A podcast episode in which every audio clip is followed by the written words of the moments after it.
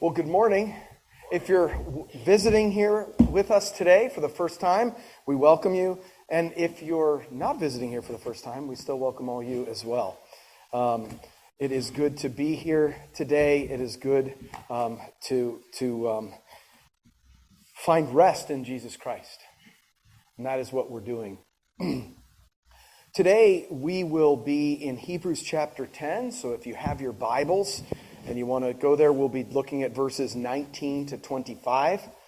I do want to say this is the end of the Tree Spirituality series. This is sermon number 26. It was a whole lot. If you remembered, the overall topic we called it Tree Spirituality is that we were talking about what the scripture teaches about discipleship. And we basically said that we would be walk, what we, that we walk through, and we would be walking through our identity in Christ, the servant's heart that it produces, our calling in Christ, the fruit that that produces, and then we dive, dove deep into all the soil that best cultivated all of this in a culture of multiplication. And so we covered the massive range of topics from fasting and prayer and, and uh, uh, uh, working with people and community and telling the people the gospel and all of these other topics. Um, and so now we're ending it. And so I thought it fitting to end this series in the, I think, the heart of the Christian life worship.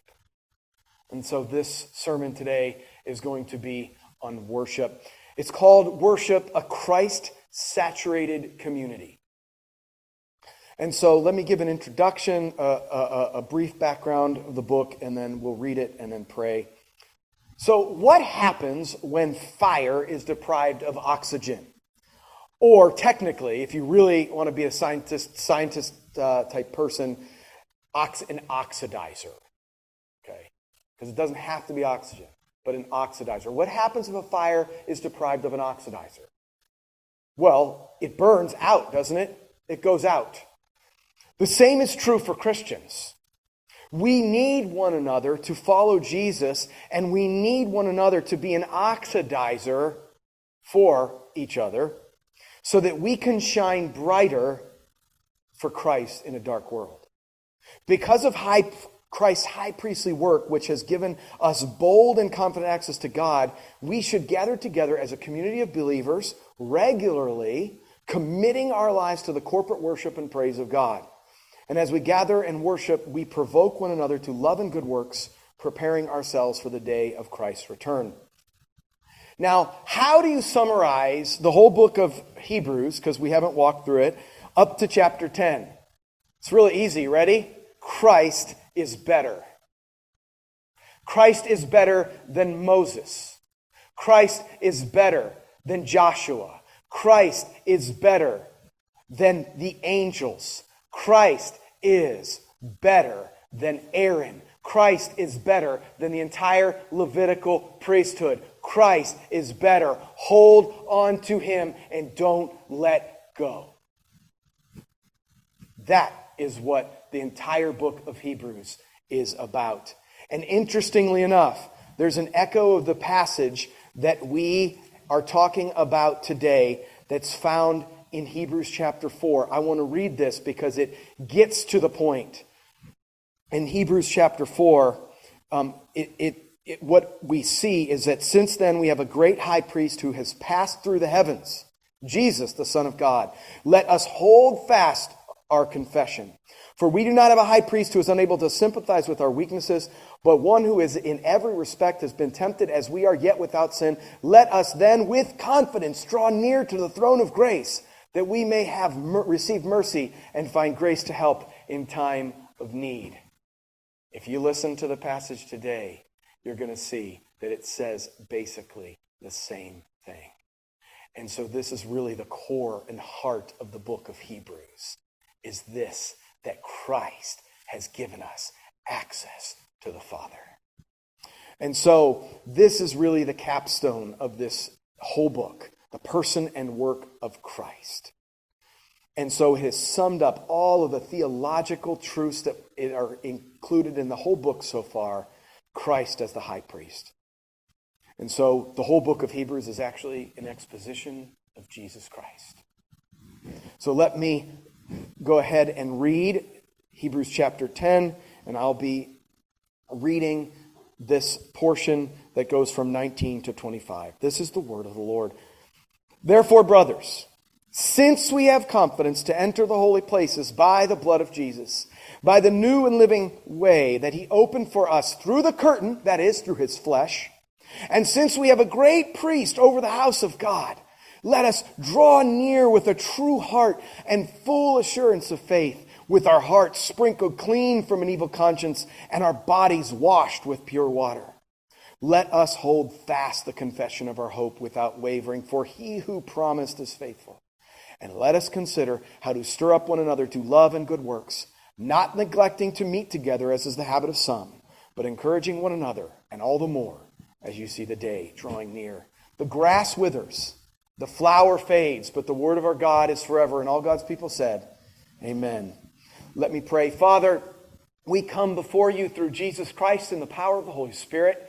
And these words will fall on deaf ears without your Spirit opening up uh, the ears of our hearts, the eyes of our mind. And so we ask for your power to come and reveal to us the truth that is in here, which is the revelation of Jesus Christ and all he is, his person, his work, and all that means for us. And so I pray that your spirit would be upon me, that I would preach only your words and say only those things that would be pleasing to your sight and edifying to your people. And I ask all of this in the name of Jesus and by his power. And I ask this so that you would receive glory, Father, Son, and Holy Spirit. Amen. So, why do we meet to worship God weekly? Have you ever asked that yourself that question? Sometimes we can forget the very most basic of all things, and so we need a reminder. And so, what I want us to do today is to look at this idea of why worship and what's the point and that. And so, first, verses 19 to 21 shows us what Christ has done, the basis of our worship. So, the first thing we're going to look at is the basis of our worship, what Christ has done. In verses 19 to 21, we are reminded that through the completed work of Jesus Christ, through his death, his resurrection, we can boldly and confidently enter the holy place, the most holy place, God's presence with a true heart. The idea here of confidence or boldness is a freedom to approach an authority. Do, do any of you feel like you would be free if the president was outside to just walk up to him and start talking to him? You'd probably get tackled, wouldn't you? By his security guards. You don't have that freedom.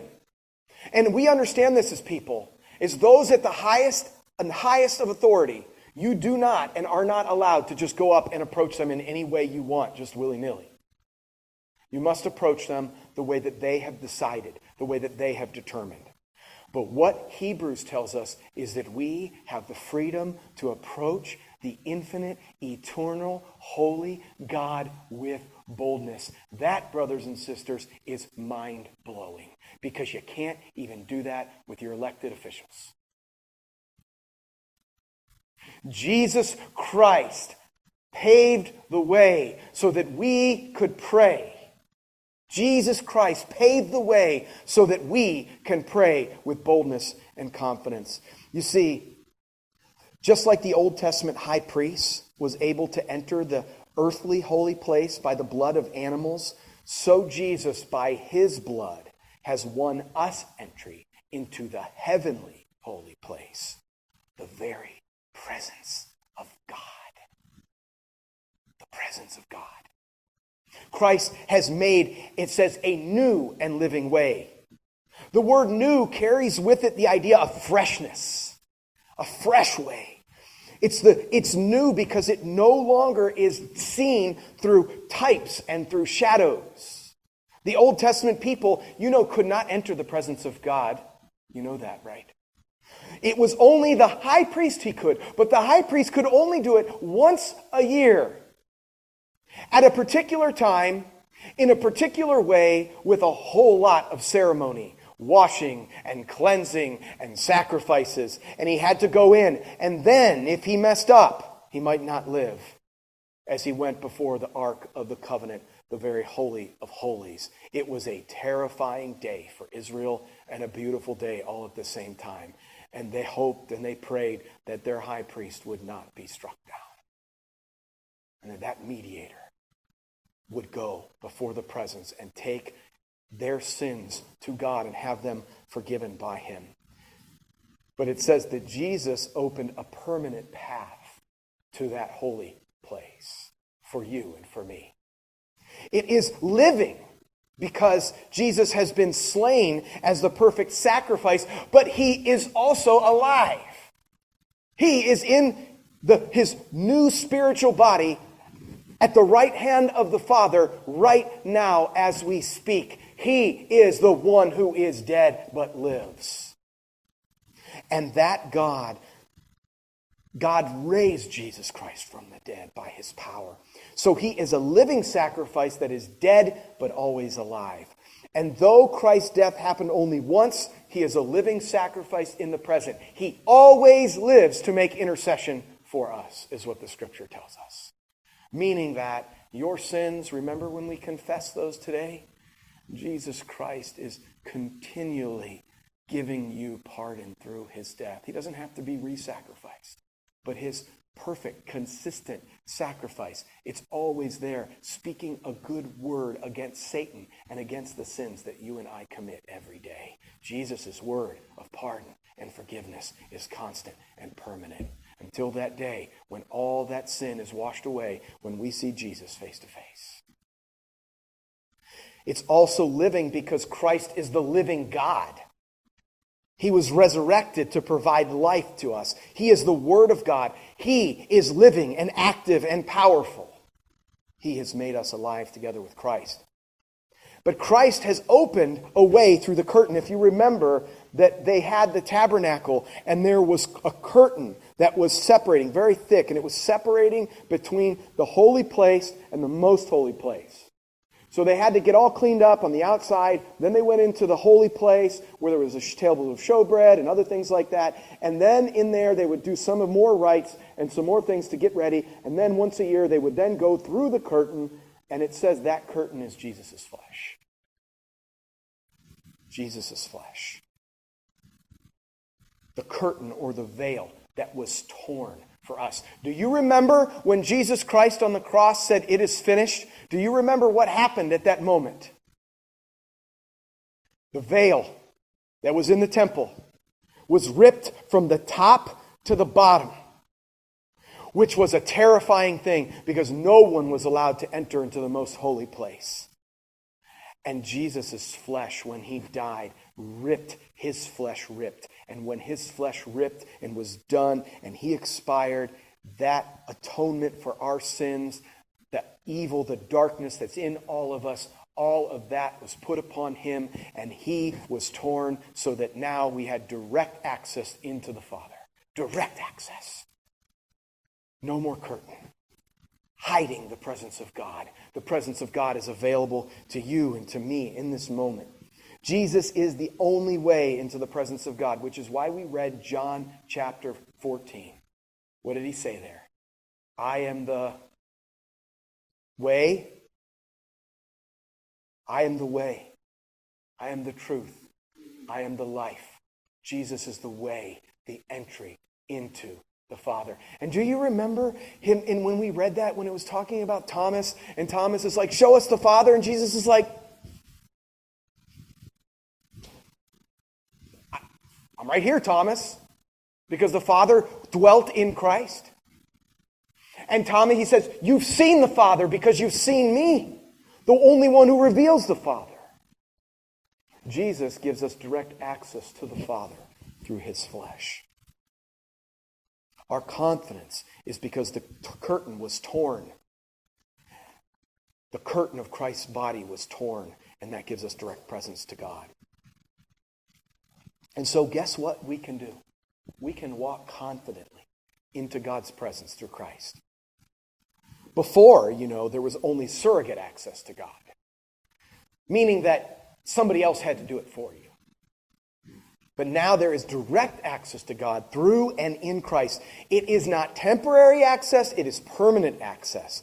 Christ's sacrificial death allows us to enter boldly into God's presence. And through Jesus, you and I can go right into the most holy place of, of all before our Father through Jesus Christ in the power of the Holy Spirit, and we get to talk to Him in His immediate presence when we pray. Do you understand this? You get to talk to the Father in His immediate presence whenever you pray. Sit on that for a moment.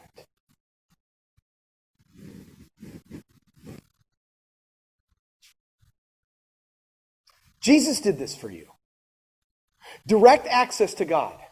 You have been given like the most amazing, wonderful, otherworldly thing. That when you pray, you are in the presence of the living God, the Father. In the presence of Jesus Christ, all done by the Holy Spirit who makes that happen. And why, brothers and sisters, do we not pray more? Have you asked yourself that question? If prayer is the immediate presence of God, given and given to you by the fact that Jesus Christ died and his flesh was ripped for you so that you could directly be with God, why will we pray barely and not put so much effort into it. Because if you knew that God was standing out here, I hope, uh, right, Jesus was standing out right there, I hope you would just walk away from this sermon right now and go talk to him. Do you get my point? If Jesus was standing over there, you would say, Pastor James, you have nothing to say to me because the only thing you're saying to me is talking about Jesus, and he's right there. And so you would walk over to him this is my point. That's what you have in prayer. The presence of God right there. And you may not feel it. You may not like, oh, you know, you, may, you don't see him. He's a spirit. Jesus obviously has a body, but he's in heaven. So you don't see him. You don't feel him, but that doesn't mean it's not there. The problem is our sight is fleshly. It is not spiritually. It's not spiritual, and we can't see by faith the reality. When you pray, if you have your faith goggles on, you will see that you are in the immediate presence of God. But you have to have your faith goggles. So, Christ presides over the house of God. He alone can usher his people into God's presence. He's the new and better Moses who led us out of slavery and into God's presence. He's the new and better Aaron who gives us entrance, entrance into God's presence. He is the new and better Joshua who leads us into the promised land.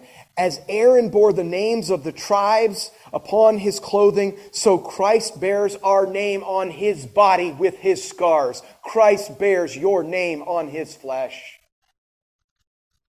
and he makes constant intercession for you and for me. Jesus has brought us as his people into existence and he's given us intimate relationship with God. Jesus is both our access, the curtain, and he's our advocate, the priest. His torn flesh gives you access, gives me access, and his priestly advocacy continually gives us access. And this is the confidence that you have to come before God. So, what we have seen is provision in Christ. And now we look to the results of this provision, and this is faith, hope, and love. Now, um, one of my seminary professors by the name of Ligon Duncan, he, did it, he, he led a worship class uh, that I took with him, and he said, There are three heads of lettuce here. Let us, let us, let us. So, we're going to look at the three heads of lettuce faith, hope, and love. You probably won't remember anything else, but you might remember that. That's why I told you that. It's kind of corny, but it's okay. So, first, let us. Let us enter or draw near access into God's presence with intimacy in prayer and worship with a true heart in full assurance. What good is something if you don't use it? What good is a bike that you go out this afternoon or tomorrow and buy this amazing bike and you put it in your garage and you're like, that's a great bike? But you actually never get on it and ride it. Does it do any, you any good? We have been given the greatest gift of all, the ability to enter into the presence of God with unfettered access as a child. One of the biggest tragedies of the Christian life is when God's kids don't talk to him. That is one of the biggest tragedies of the Christian life. You are God's kid. Talk to him. Jesus did it so you could. So, Christ is better than all that has come before. He's our access, He's our advocate, He's the way to God, and because of this, we can draw near to God in truth or sincerity. And a true, sincere heart is one that involves our thoughts our wills, our emotions, our character. We draw near to God sincerely. And what this means is we draw near to God without religious pretense. We don't do a bunch of forms and stuff that that's what allows us to have access to God. We don't have all that pretense. We have relationship. We just go into the presence of God directly without pretense. Remember what, remember what Jesus said to the woman at the well? He says, There's a coming a time when you won't worship on that mountain or that mountain, but those who worship will worship in spirit and truth, sincerely out of the heart. And so, because God sees our hearts, we must come with a true, genuine, or a loyal heart. We must be committed to Him. We must love Him and serve Him with all, our whole heart and our soul. But you know what? We don't feel that way, do we? When's the last time you felt like you worshiped God with all of your heart, mind, soul, and strength? It might have been a long time ago. Or it might be yesterday. I don't know. Could have been this morning. But you have to look to Christ. You have to see his beauty and wonder. You must come to God, drawing near to him every single day in faith and repentance. We must challenge ourselves by asking this question What am I living for today? What am I seeking? And when we fail, it says that we can have our consciences cleansed by the blood of Jesus. So here's the point. You try to worship God and you don't do it right. I don't do it right. It's all we're all corrupted and mixed in our motives. But we have our consciences cleaned by the blood of Jesus Christ. Because of Jesus and what he did, our worship is cleaned up. And God sees us through Christ and loves us in Christ. And so we can simply repent and turn to Christ, pursuing God in worship, and we get that access. And so we can pray for mercy and help in time of need, especially if persecution and difficulties. All those in Christ have direct access to God. If you have a million dollars and you don't use it, what good is it? Nothing. Nothing at all. So if you have access to God but you don't use it, what's the point?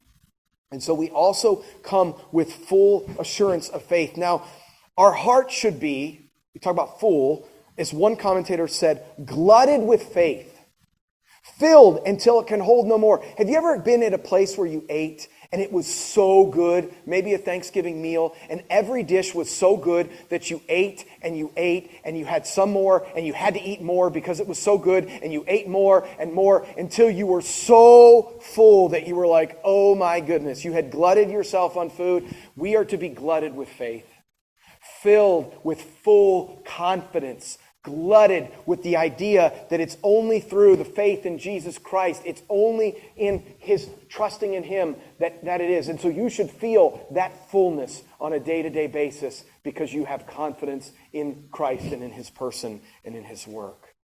You can have conviction and certainty, clear headed confidence and stability in Christ's work on our behalf. And faith is not a blind leap. We have confidence in a real person who lived and who died and rose from the dead. We have a firm and unwavering confidence in God's faithfulness because we are rooted and grounded in Christ.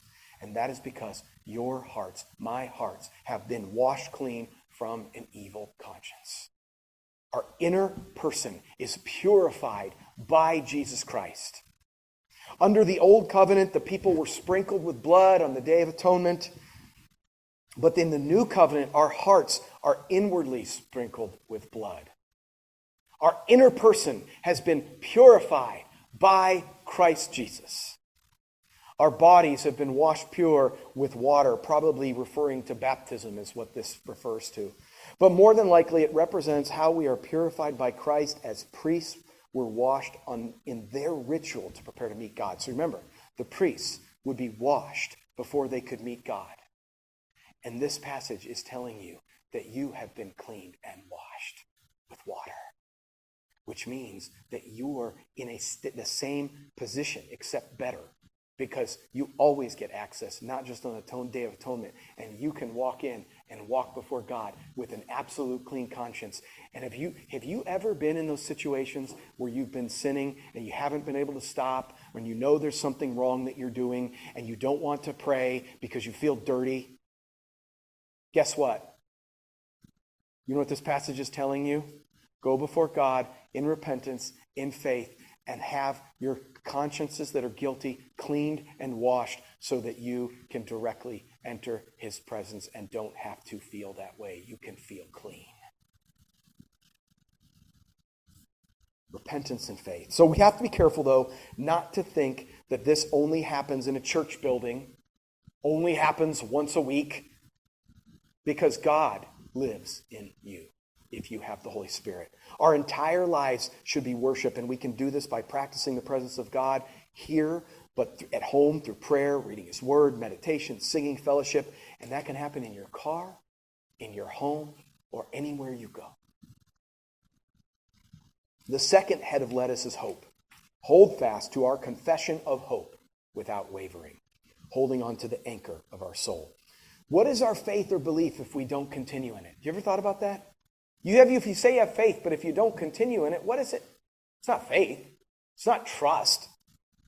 How would it go for us if we were walking on a tightrope and we got halfway across the tightrope and we said, Oh my goodness, I'm over the Grand Canyon and I don't think this rope is going to hold me? What would happen? You, would you'd, you'd start to get wavery, wouldn't you? You'd start to waver because you would be, I've got to make sure, I've got to feel the tightrope under my feet. I've got to, I've got to sense and know for sure that it's not going to fall over. So then your body would start moving and your mind would play tricks on you, and then you would be plunging headlong into the cabin, the cabin, the, the valley, right? So the thing is, is, is that you can't lose your confidence in the rope. Jesus is your rope. You can't lose confidence in him. You have to have hope. And we have to be faithful and unwavering, understanding that Christ will support us. So basically, keep a tight grip on Christ by faith. Hold on to him. Or better, get, and so we have to hold fast to Christ. Has anybody of you ever read the Iliad and the Odyssey? You probably, if you haven't, you've probably heard. I don't recommend. I don't. I'm not recommending it. Okay, it's it's it's Greek pagan mythology but it's got some really good stories. And there, as Odysseus is going across the sea, there's sirens that sing songs. Now, what they do is the sirens sing so beautifully and so wonderfully that they lure sailors out of the boats to their death, and then they're killed. Okay? Odysseus wants to hear the music. So he tells his sailors to tie him to the mast as tight as they possibly can and let him Stay there, and no matter what he says, do not let him go. But he, you know what he did with his sailors? He put wax in their ears, and they sat with the wax in their ears, and they rowed, and they rowed, and they rowed. And Odysseus almost went insane by the beauty of the siren song. But guess what the sailors were doing? Rowing, rowing, rowing. And Odysseus was able to experience that beauty of that siren song while the sailors were safe. You, this is where that analogy over. You are and need to function as if you have wax in your ears to the siren song of the world. The world is singing a song to lure you away from God. And you have to row in faith, confidence, and hope in Jesus and keep on rowing with that wax in your ear and keep on going safe and secure in Jesus Christ. The world is going to try to get you in and, in, and get into you, and it ekes its way into you, little painful moment after another, but you must hope. You must depend on a living God who has substantiated hope. The world ekes its way through with unsubstantiated hope, and the world hopes against hope. And they think that we have a faith that is based on an, a wish and an imagination and a hope. But we have a hope. We have faith. Now, faith in the Hebrews 11. Now, faith is being sure of what you hope for and certain of what you do not see. Absolute certainty. That's what you have. You have that. You have that confidence because of Jesus Christ. God promised that Christ's work is and will be effectual for you, and so you can have a confident spirit because you have a constant, competent, and effective advocate. Okay, the last head of lettuce. Stir up one another to persevere in love and good works. Faith, the first head of lettuce. Hope, the second head of lettuce. And then love, and then love, the third head of lettuce. What good is an army if you come to a skirmish and everybody runs away? What's going to happen to the people in the army? They're probably, first off, they probably won't be able to escape. So they'll probably all be dead. But nothing's going to happen that's good if an army runs away. If the army does not fight together, do you understand that? If the army does not fight together, they will not win. You all are Christ's army. You must fight together. You must stir one another up in love and good works. We must actively be engaged in working together to do what Jesus commanded us and what he saved us to do, which is love and good works. Remember John 13? The world will know that you're my disciples if you have love for one another. And what does Ephesians chapter 2 verse 10 say? After it says that faith is a gift of God, not of works, so that no one may boast, and everybody forgets the second part, for you were created in Christ Jesus for good works. So we are to think about one another, is what this text says. The idea is actually to observe well or understand one another in a reciprocal relationship. We are to get to know one another in the intimacy of the community of faith. We are to stimulate one another both spiritually and morally. We are to consider or focus our attention on constantly encouraging those that are in the Christian community. Why? Because persecution, trouble, temptation to wander away are there. The world is singing its siren song, and you need me. I need you to keep resting, keep looking to Christ, the author and perfecter of our faith. And so we, and, and, and listen, Paul, or the author here of Hebrews says, many, he, he, he basically says that many people have had excuses for not coming to worship. You know what it says? It says, and let us consider how to stir up one another in good looks, not neglecting to meet together is a habit of some. Listen, if you guys think that in today's modern world is the only time that people didn't come to worship, it's been happening since the first century. People have been making excuses not to worship with their brothers and sisters for 2,000 years. Why? Well, because it's ultimately persecution, ostracism, and apostasy. If you come here and people know you come to worship and are part of a Christian community in today's society, especially in New England, people think you're, you're silly and you are backwards. So it's really easy to say, well, I won't go. But what the author of Hebrews says is, you need to go because you need to stir one another up to love and good works. So, do you know that the reason you come to worship weekly is not just for you to get a spiritual tank. That, you know, you get little, we go to the gas tank, we swipe our credit card, you know, pull out a thing, we put the, it in the gas tank, we press it until it's full. That's not the point. You don't come here to just get filled up. You come here to worship Jesus Christ and actually to stir one another up to, for love and good works. That's what the author is Hebrews saying. And why does he say that? He says that because you have to encourage one another, right? You don't abandon the gathering. You encourage one another so that you will do it all the more as the day is drawing nearing. The day, the word the day, it means the day of judgment. It means when Christ returns. What he's saying is, we don't know when Jesus is returning. So you all need to stir one another up to love and good works. You all need to make sure that that little wax in your ear is not starting to seep out. And you will know when your brothers and sisters has that wax in their ear and starts to seep out as they start to look a little bit more like the world, as they start to lean in a little bit more to that, right? And that's what has to happen. You have to stir one another up for that love and good works. So, why should we not dismiss attending the weekly gathering of God's people? First, because the being or person of Christ is with us as we gather. We are met by Christ in a special way. One commenter said this It is true that a person does not have to go to church to be a Christian. He does not have to go home to be married either. But in both cases, if he does not, he will have a very poor relationship. Can I read that quote again? It is true that a person does not have to go to church to be a Christian. He does not have to go home to be married either. But in both cases, if he does not, he will have a very poor relationship. I, I couldn't have said any better myself. So, second, corporate worship gives you a place to intensify your passion and joy as God's word ministers to you in a powerful way. And third, you gain stronger theology and doctrinal understanding, which then leads to doxology or praise. And fourth, you will grow in love.